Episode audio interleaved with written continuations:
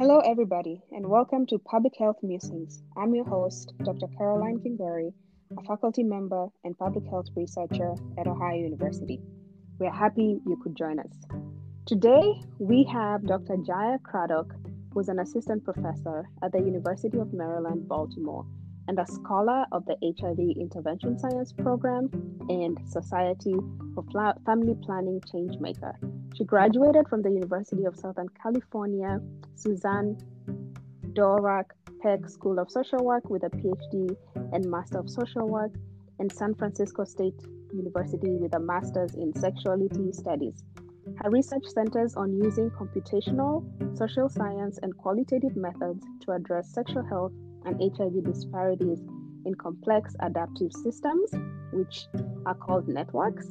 Her scholarship utilizes innovative social work methods and artificial intelligence technologies to examine how social work dynamics and social media communication impacts decision making around sexual health related behaviors. Welcome, Dr. Craddock. Thank you. Thank you for having me today. So we're excited to have you to talk to us about social work and trying to find ways that um, social work interacts or is interrelated to public health. So to just get us started, could you tell us a little bit about social work as a field um, and what does it entail? Yes, yes, thank you so much. Um, that's a great question. So, um, it's a question a lot of people have um, due to sometimes the negative connotations they hear when they hear social work. Um, oftentimes, they think of someone who comes and takes someone's kid and they think that's just the profession of social work. Um, and that's not really the profession of social work.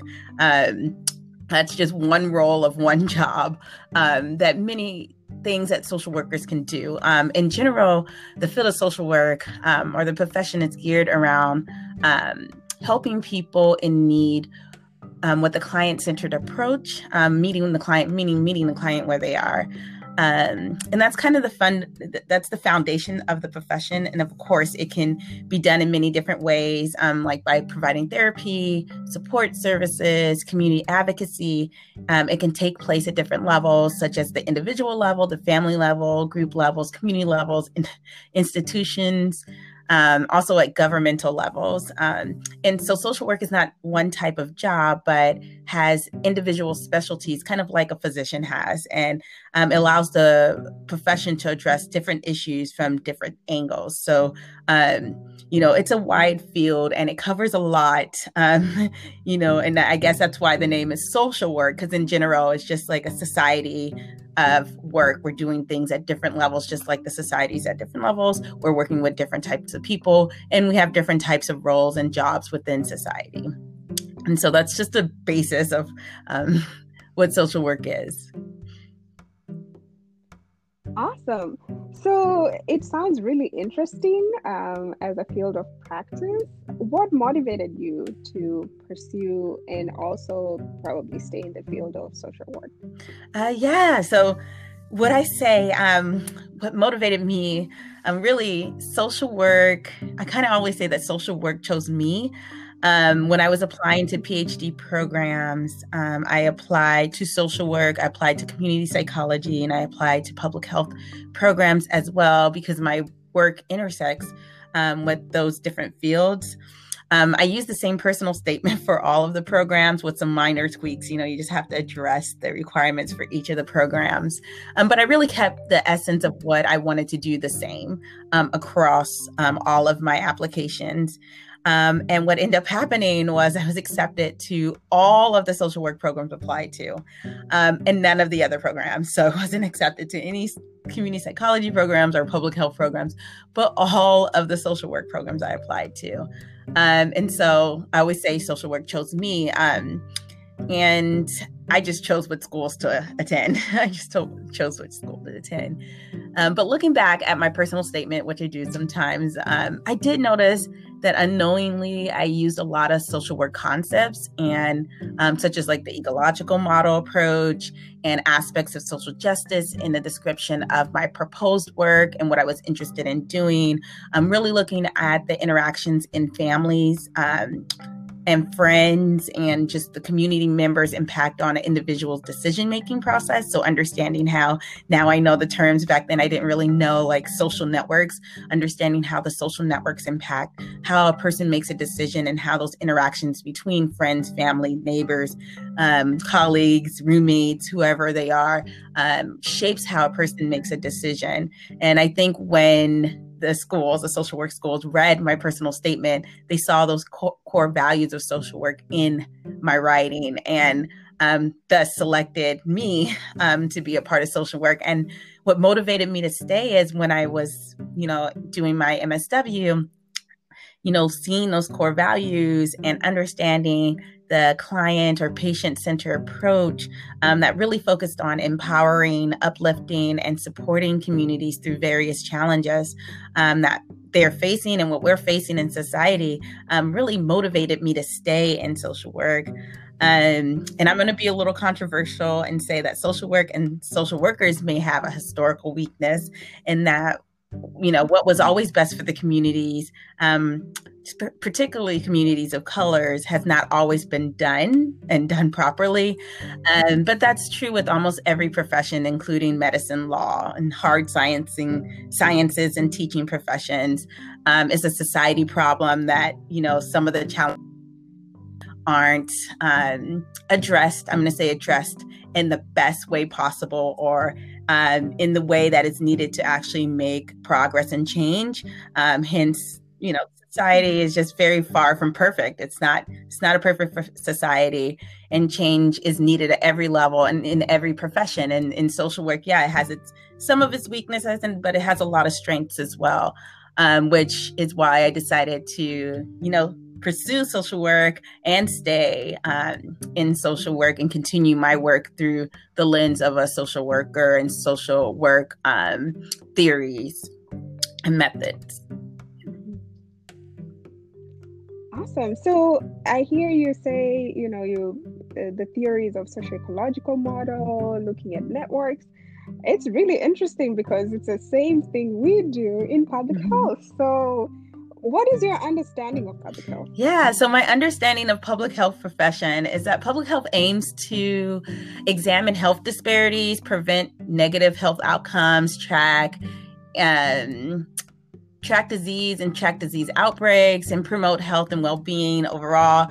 Um, like social work, um, public health is multifaceted and addresses health at various levels. But I think one of the main differences um, between social work and public health is public health is very health focused, right? It's and health can encompass a lot of different things, but um, it's really focused on like physical health and you know environmental health and some aspects of mental health um, whereas social work is focused on the person as a whole. So not only just the health aspects, but also like needs and services um, and um, other things that may um, help improve the overall well-being of a person. And um, there are some aspects where these two intersect, but there's also some places where they diverge and they're very different. Um, and so um, I feel like my work kind of meets in a somewhat middle point of that, where it it lies in public health because I'm really focused on health and sexual health and um, you know physical health, um, but I'm also interested in the overall person and everything else outside of just their health. Um, and how to how that impacts their health and so i think it kind of works well together in that sense when it comes to my work okay that, that sounds good. I, I'll take that. um, so I see that um, you you're very interested in working with youth, so sexual health among youth. Um, what made you become interested in working with this population, and why? Yes, health? so that is a, another great question. Um, so this started for me, I think, a long time ago, before I even. Uh, I'm going to say all the way back to at least I can remember as high school. Um, I was just talking with my husband actually the other day of how my senior high school project is almost very similar to the work I do today without me even knowing um, this. But um, I was always interested in how teens or how um, young adults are influenced by media back then. It was not there was no social media back when I was in high school, so social media wasn't even a thing to consider. But it was just like media. So how does um, like MTV or VH1? How do those different things they see and how do they talk to their friends about sex and relationships and how does that impact? what a person decides to do, like their decision making. And so my senior high school project was really around, you know, understanding. I looked at um, media, really media, commercials, um, uh, MTV, and like the different images they show on, you know, what's cool and what's not cool, and how that that impacted what a um, a young person and then teenagers decided to do.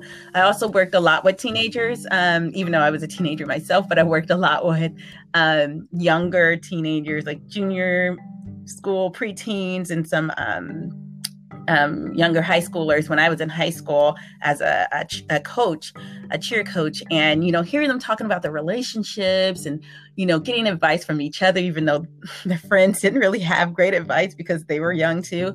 Um, but how that just impacted what they decided to do in regards to their sexuality, in regards to their relationships, led me to further question you know, well, how does this really work overall? Um, and then when I was in my um, undergrad, I kind of started focusing more on child development. Um, so I have a degree in child de- development and then also graphic design because I was interested in how these two kind of interact, like the development of a, of a teenager. I was really interested in teens um, and young adults and how media can be shaped to influence um, their decisions and what to purchase, what to wear, what to you know do. Um, and then after I graduated undergrad, I didn't really know what I wanted to do. I mean, I had an idea. I wanted to work with teens. I wanted to work with something around media, but I didn't really know about research. Um, and I ended up in this job uh, that allowed me to learn more about research as a coordinator for a program that helped undergraduates of rep- underrepresented backgrounds get into um, research opportunities for graduate school. And I had never considered graduate school. I didn't really know anything about graduate school. But in this position, I really got the chance to see it front hand of what was needed. Um, you know, the research, the the experience, the you know, well, everything that you need to get into graduate school, and um, it had me thinking like, well, why don't I go to graduate school? And like, I have this interest. I'm really interested in understanding, you know, what influences decisions around like sex and behavior in young adults and teenagers.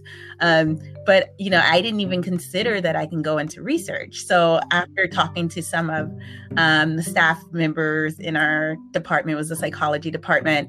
Um, and they were like, yeah, you know, you can do this. Um, you know, you should look into the sexuality studies program. You should apply there. And, you know, I think your interest really fits that. And I was like, okay, sure, why not? And I applied and got in. It was like, oh, this is great. And it kind of led my research into a different area. Because um, once I got into that program, I was still interested in sexuality and everything like that. But my mentor, her research was really on HIV in couples, which was a different thing than I ever considered. Like focusing on HIV, looking at couples and couples dynamics. But the more I did work with her, the more I read the literature and understood and looked at the dyadic connections, it really led me further into one. I learned a little bit about what networks were, but not too much. I still didn't have a full term to put on it, um, but how the relationship dynamics influence HIV risk. And then I started asking more questions like, well, how does this impact the Black community? How does this, you know, impact, you know, women? And so I started doing research and I found that there was very little research in this area really around Black women, um, young adults. Um, all of that when it came to HIV and sexual health. So that led me to go further into that um, during my uh, my master's program in sexuality studies, where I ended up collecting data from Black women um, who are HIV positive. Um, I interviewed them about their lives before, during, and after their diagnosis, and you know, I started to notice some patterns around um, their sexual risk behaviors or their their perceived risk. So a lot of them felt like, oh, I was never at risk for HIV. You know, you know, I did these things, blah blah blah, but I would never, I never thought that would happen to me. So you know, I was like, I wonder how many other young Black women feel this way. And that led me further to my research around young Black women and understanding HIV um, prevention and risk behaviors and knowledge and education and all of the communication around sexual health and networks and understanding all of that. And that's kind of led me to where I am today. Um, in this work where now I'm looking not only at you know communication with young black women but also including young black men and understanding how we can take what we know and turn it into interventions that would be um, network wide or community wide interventions that can be implemented to really uh, be tailored towards this population that is often underlooked and under researched so yes Awesome. It's a really fascinating journey you've had, and it looks like it's headed in the right direction uh, with um, interesting research ideas so you talked about networks, um, social networks. Could you go into more detail about that and what does? Yes, so social networks, not to be confused with social networking, which is often it's confused with. Um, oftentimes when I tell people I do social network research, they're like, "Oh, like Facebook or Instagram," or and I'm like, "Well, yeah, that's like social media, um, and that's social networking, but it's not really social networks." And what I mean when I say social networks and what people are talking about when they're talking about social network analysis or social network uh, research is looking at the networks of interaction. So people um, who are interacting together. So um, I'm interacting with my classmate who interacts with that classmate made and together in this class we are a network of students right? And so looking at those individual dyadic relationships and how they network out how they build out into this community of individuals who interact with each other that have some kind of relationships.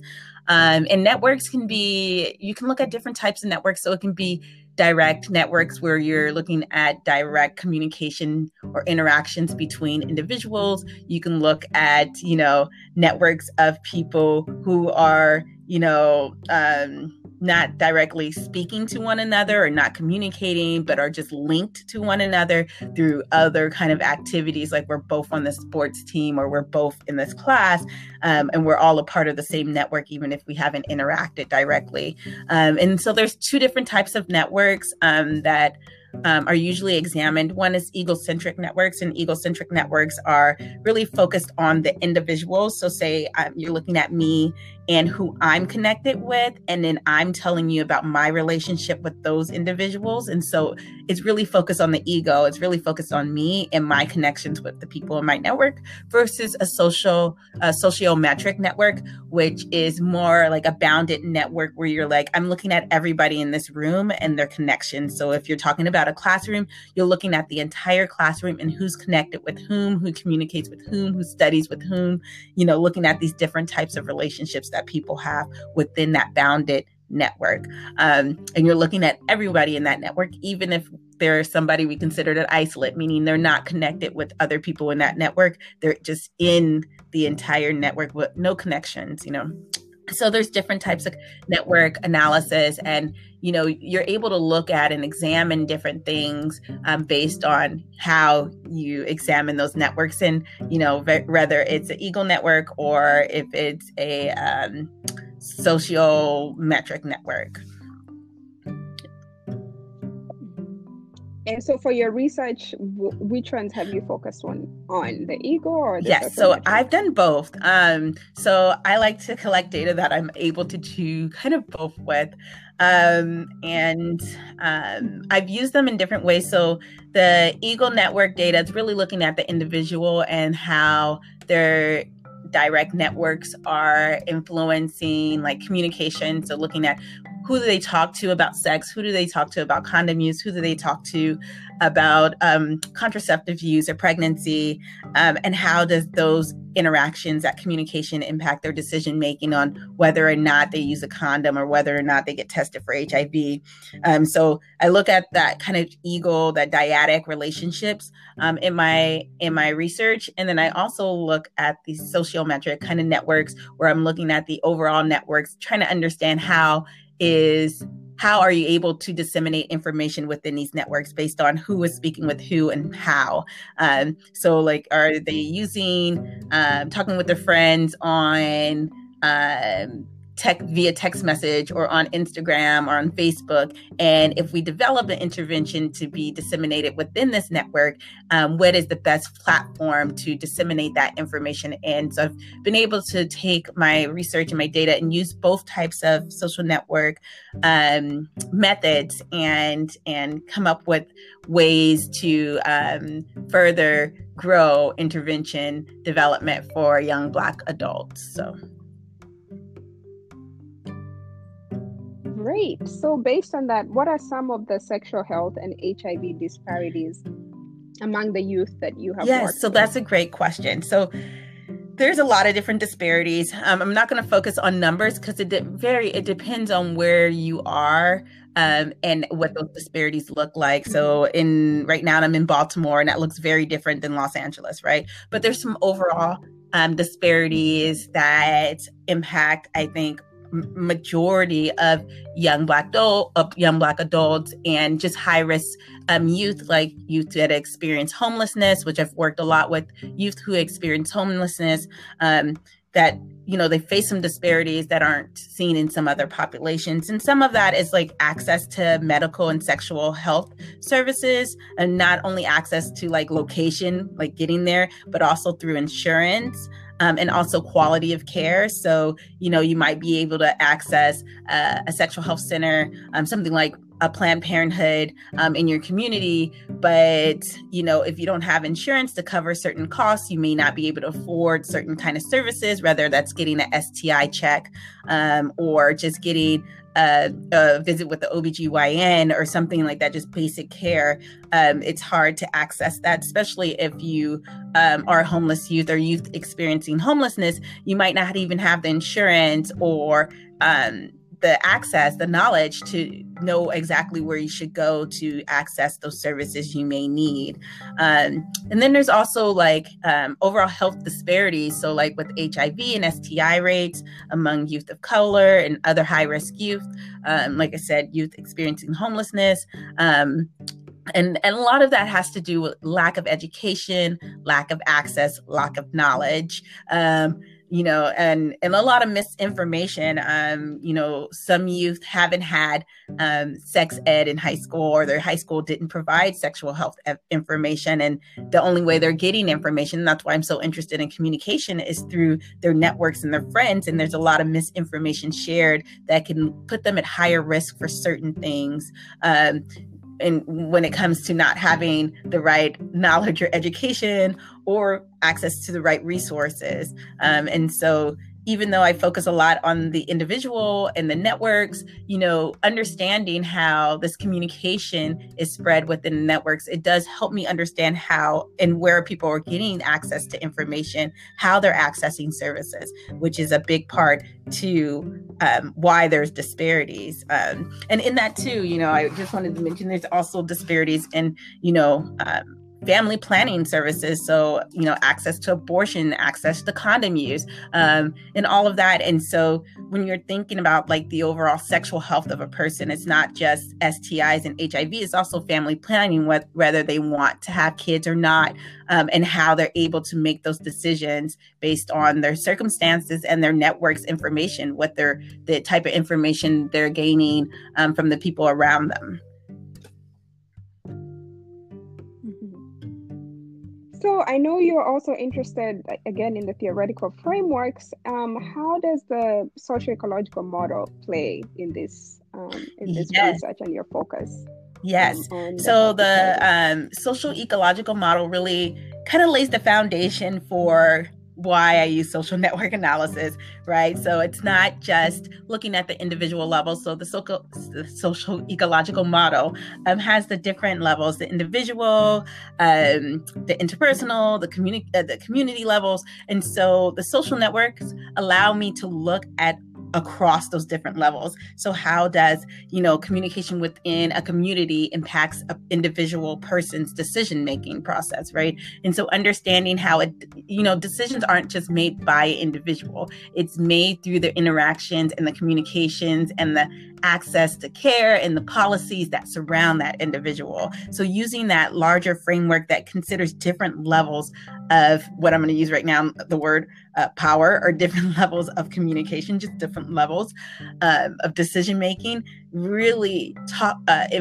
really shapes how a person is able to navigate the world, how they're able to make decisions and decide to do something or not do something based on what is available to them across all of those different levels. And that's why I kind of use that perspective in understanding um, one, health disparities and decision making and HIV risk and sexual health among you know these young adults because um, it's not just the individual decision like i decided to use condoms because i decided to use condoms and sometimes people feel that way but there's a lot of other factors that are actually playing in their decision making like i decided to use condoms because i tried to go to the store to get some and you know they asked me to show id and i didn't have my id so i didn't use them or i didn't know where i can access free condoms because they only provide them in a certain community um, they don't provide that in my community or you know, it can be partner related or friend related. Like if you really trust your partner, then you shouldn't use condoms, right? You know, people get those different messages and they have different barriers to why they can and cannot or why they do or don't make a certain decision um, and understanding all those various levels um, and taking all of that in consideration is important to when you're talking about you know certain outcomes right? It's it's important when you're talking about your outcomes because outcomes don't occur in silos. They occur because of all of these different factors that are shaping um, the decisions that people are able to make you. Yes, so true. Um, and I think it helps us really mm-hmm. understand uh, behavior to a certain extent because we cannot put the burden of change on one individual. There's so many mm-hmm. other um, factors outside of his control or, or her control. And so it's critical when we look at these health issues um, from that multifaceted mm-hmm. um, perspective so I see you're interested in using technology in your research. Um, I also find technology another really awesome tool. Um, what are artificial intelligence technologies yes. and how do you use so ai oftentimes when people think of artificial intelligence or ai they think of like these robots like oh you know i am your mom kind of robots um, like taking over the world um, but really um, artificial intelligence is like a catch-all branch of computer science. So it's just a word or words, a phrase that people use to put everything that c- computer scientists are focused on um, that you know into one bag, um, and it's really just focused on um, AI. Really, just means um, the it's focused on building machine cap- machines that are capable to perform tasks that are typically required by humans or human intelligence. So you know being able to calculate something real quick. You're using a calculator is actually using artificial intelligence or ai because it's it's doing a task that is typically required of a human intelligence, right? And so there's these little things um, across the board that AI encompasses that we often use and don't realize that we're using AI technology. Um, for my research um, thus far, I've, I used one type of AI technology. Um, it's called uh, heuristic algorithms um, which is designed to solve problems in a faster, more efficient fashion than the traditional methods. And so uh, it's optimizing the ability to figure something out, right? And so one of the reasons why I first off collaborated with computer scientists is because I wanted to know what was the best way to spread um, sexual health information within networks of young Black adults. Um, and we also did this with um, youth experiencing homelessness, like who or what is the best way to spread um, with the youth experiencing homelessness, we looked at who is the best peer leader or per place person to be in a network to be selected as a peer leader to disseminate information in the network. So we're looking at this like optimizing what is the most optimal method to do this. And computer scientists um, are game to do this. They're excited. That's what they do. They try to figure out the best methods of doing something. Um, so we use this technique, which we called maximum influence algorithms, to determine the most optimal way to spread sexual health information within social networks of young adults. Um, so we ran simulation models of the sociometric network. So these are the social social metric networks um, that I kind of spoke on earlier. And we took this data um, from both um, youth experiencing homelessness and also um, my data with young Black women to determine who in the network is best placed to be trained as peer leaders. Um, and then my research specifically with Black women also co- included the component of what mode of communication would be the most optimal uh, mode of spreading that information. Um, so what we did was run a bunch of simulation models with the sociometric networks of um, youth experiencing homelessness. And based on the model, we selected um, peer leaders to be trained as um, sexual health educators to go out and talk with their network members about sexual health, um, which was awesome. Um, it actually worked really well, and you know, further research is coming. Um, and uh, that work was done with Dr. Eric Rice at USC, and it was, it was amazing. And they're still doing more work there. Um, my work um, was mostly looking at the modes of communication. So, what is the m- best mode of communication to spread information? Is it in person? Is it text message? Is it via phone call? Is it using social media? Um, and my work is still continuous, so we're still working on a lot of that. Um, but I did have some amazing findings come out of that work. Um, um, which um, I can share with you guys a little bit later. But you know, I wanted to talk a little bit more about like my collaborations with computer scientists. It's just been an amazing experience to be able to harness this AI technology to help improve health outcomes and to help better help understand health in general.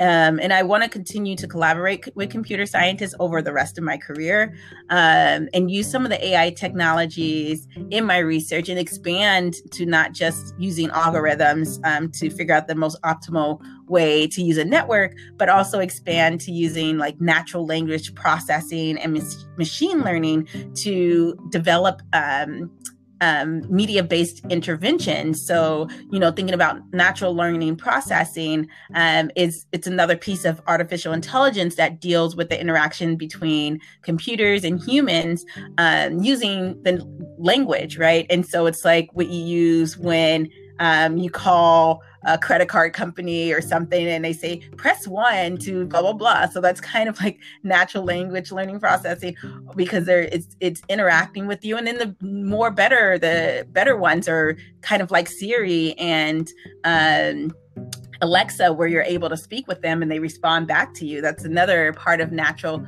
language um, processing. So I want to be able to use that type of technology um, for people to ask questions around sexual health and sexual health education or access to service. Like, hey Siri, where's the nearest sexual health clinic? Right um, now, my Siri's going off. Um, but um, to be able to use that type of um, technology um, to improve health outcomes of young adults um, because a lot of them have access to smartphones and studies have shown um, like the Pew reports have shown that you know about i think it's about 95% of young black adults have a smartphone and to be able to use what they already have in their hands to provide more uh, accurate information about sexual health and hiv um, it's something that i'm you know I really want to do. I'm like striving to do. Uh, and so those are kind of my next steps I'm hoping to move forward with in, you know, the development of interventions to include some more of this um, uh, this other branch of um, AI technologies. Wow, that's really, really fascinating. I think it's very innovative and it's all about using the tools that are relatable um, to the population that you're working with. And I can't wait to see what comes out of it.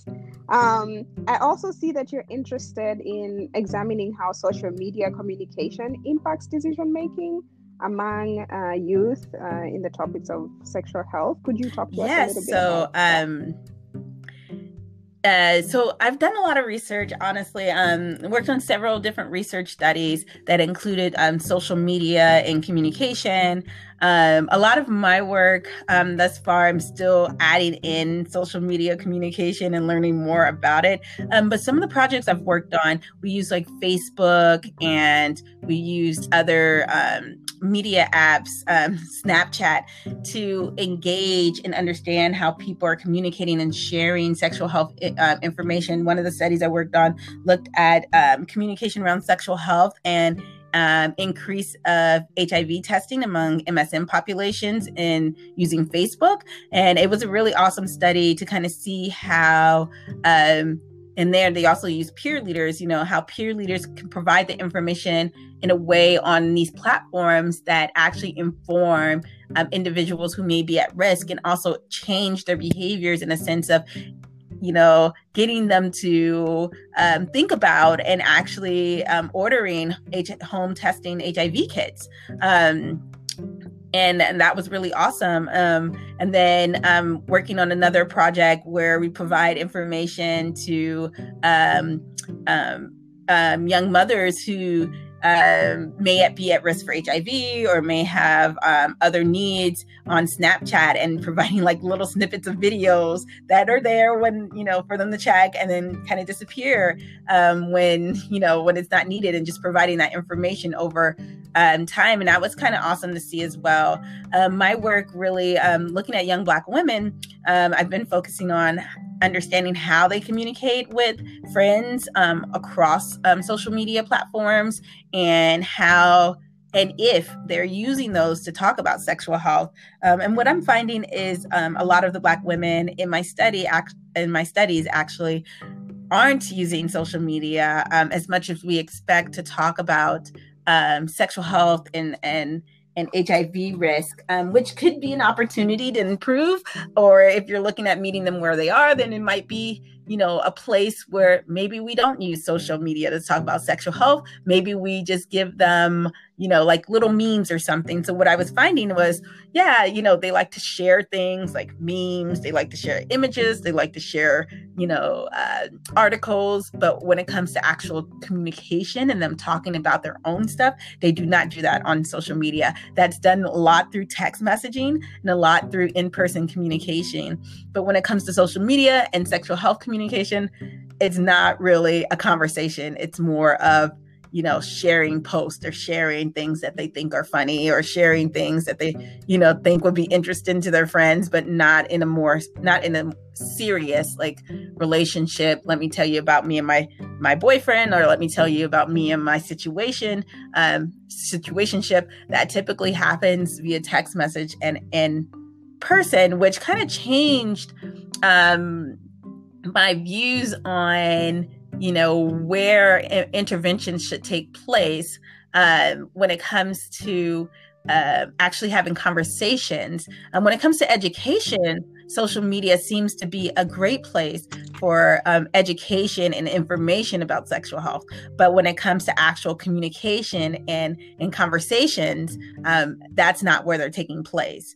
Uh, and so it's really changing how I think about um, inter- uh, creating interventions and and what would be the most optimal way to you know create these conversations because it's been shown in, in a lot of my research too um, and just in research across um, the sexual health field that sexual health communication um, usually has a really positive uh, uh, impact or association with um, sexual health outcomes. So, um, in one of my studies, looking at um, homeless uh, youth experiencing homelessness um, and communication with their parents, um, people who um, reported having parents in her network, uh, reported that um, having a parent that was close with them or having a parent um, who they were able to talk about sex and relationships um, changed or um, increased their sexual health behaviors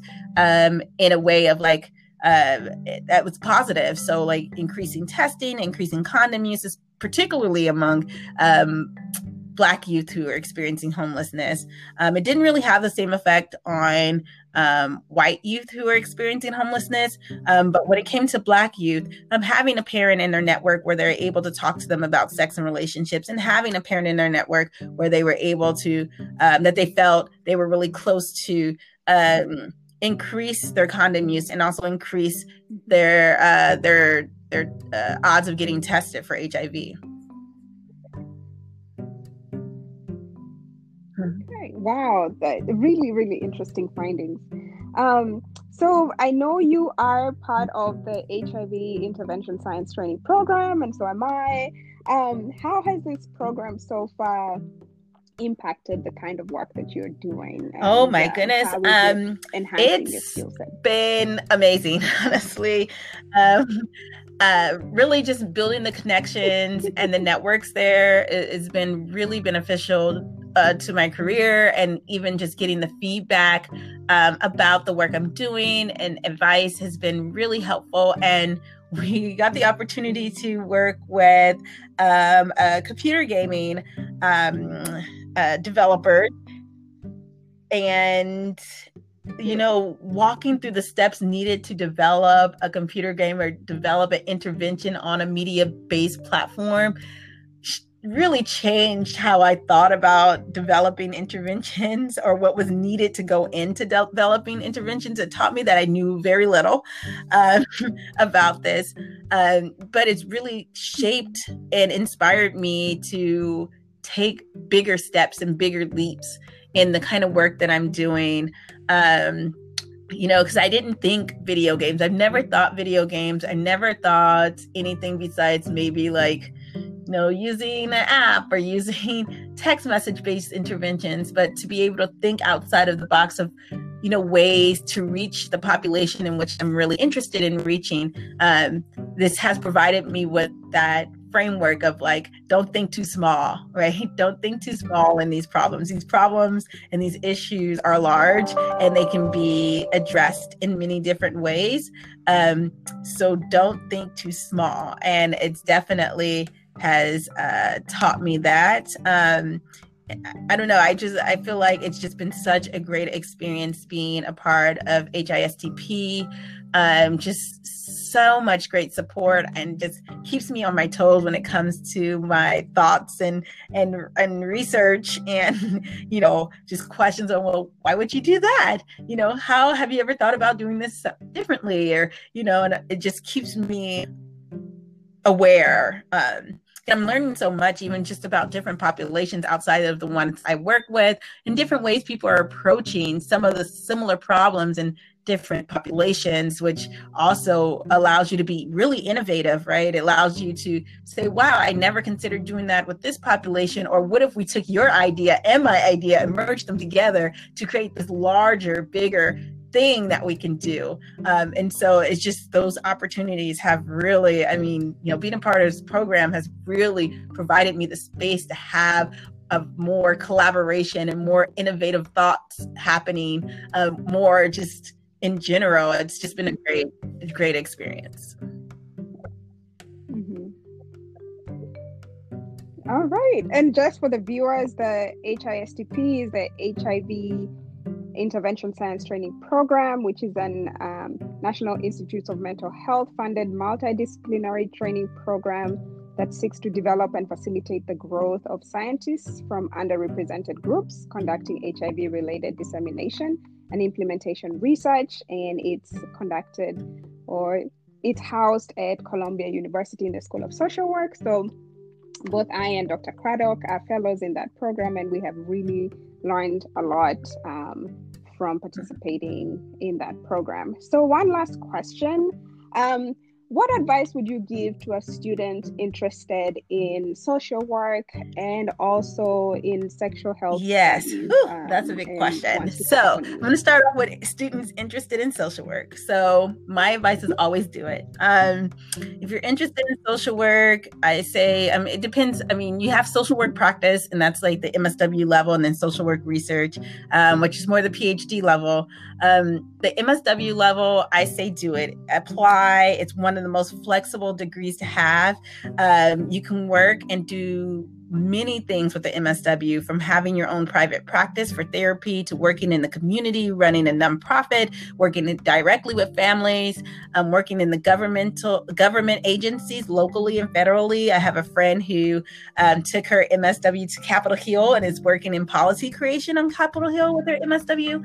Um, I mean, MSWs are needed everywhere. They're in the hospital, so even like with the COVID nineteen, um, there's a lot of social workers who are in the hospital hospital, working um, with nurses, working with physicians uh, to keep the system running really. They're like the hidden or you know population of um, profession that is in the hospital you know managing and and maintaining um, what is being done there. And you know even right now there's a lot of uh, essential workers that are social workers who are out there every day um, we're doing a lot of the background work of keeping things running um, and uh, it's you know, it's just so much you can do with the MSW. Like I said, I mean, you can work in the hospitals, you can be a therapist, you can be, you know, um, um, in, in the governmental sector.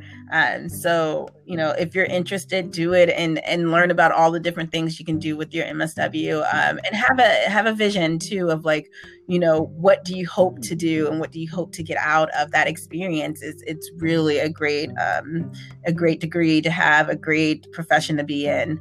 Um, when it comes to uh, research, um, definitely the PhD. So I did both the MSW PhD, um, which I think were great. It, uh, my PhD, um, a lot of my classes were in social work and in public health, hence the social work, public health. Um, yeah, and I also have to give a shout out to the public health social work section of APHA. Um, who I am the secretary there, so I'm just gonna make that disclaimer. But um, yeah, so you know, my work, uh, my PhD program really focused on both public health and social work. So I took a lot of epi classes, I took a lot of public health classes, I took a lot of social work classes, and I think the merge of those two together really made um, me who I am when it comes to my research. But you know, that can be done for a lot of um, PhD programs um, in social work. Um, I had uh, one of my cohort members who did like the um, took business classes and her um, with her PhD. Um, so she had social work and a lot of business courses, which focus more on the governmental, the business side, the corporate side of you know uh, human relations because the goal of social work is to improve human relations. So understanding how you know um, work environments impact overall health and um, well-being, um, and so she was doing more of that perspective. So I feel like it's a really flexible degree to have. It's really the perspective and the lens that varies from different um, different uh, uh, other fields. And so, yeah, so I say just do it. Um, advice would be um, outside of just doing it, um, you know, no, that, that's my advice. Just do it. that's good. Awesome. So I'm excited that um, you know you have been able to tell us about your background in social work, but also showing the interrelationship of social work to public health, and just again how we cannot work in silos. You know, uh, when we all come together to ensure the health of the community or the health of the public. Uh, working collaboratively helps us even go further um, and make a greater impact um, within our community. So, thank you for taking the time to speak with us today. Yes, thank and, you. Thank uh, you so much to have me, having for having time. me. And I just want to say one last thing too. When you're talking about the collaboration of um, public health and social work, I just want to say each one needs one. So that in the sense that to make the change that we need in the world we all need to work together. We all each profession needs the other profession um, needs the other profession to work together um, to change the world. So yeah thank you. Well thank you again. And that's all we have today for our listeners. And uh, we look forward to the next round of um, interviews for this week and the coming week.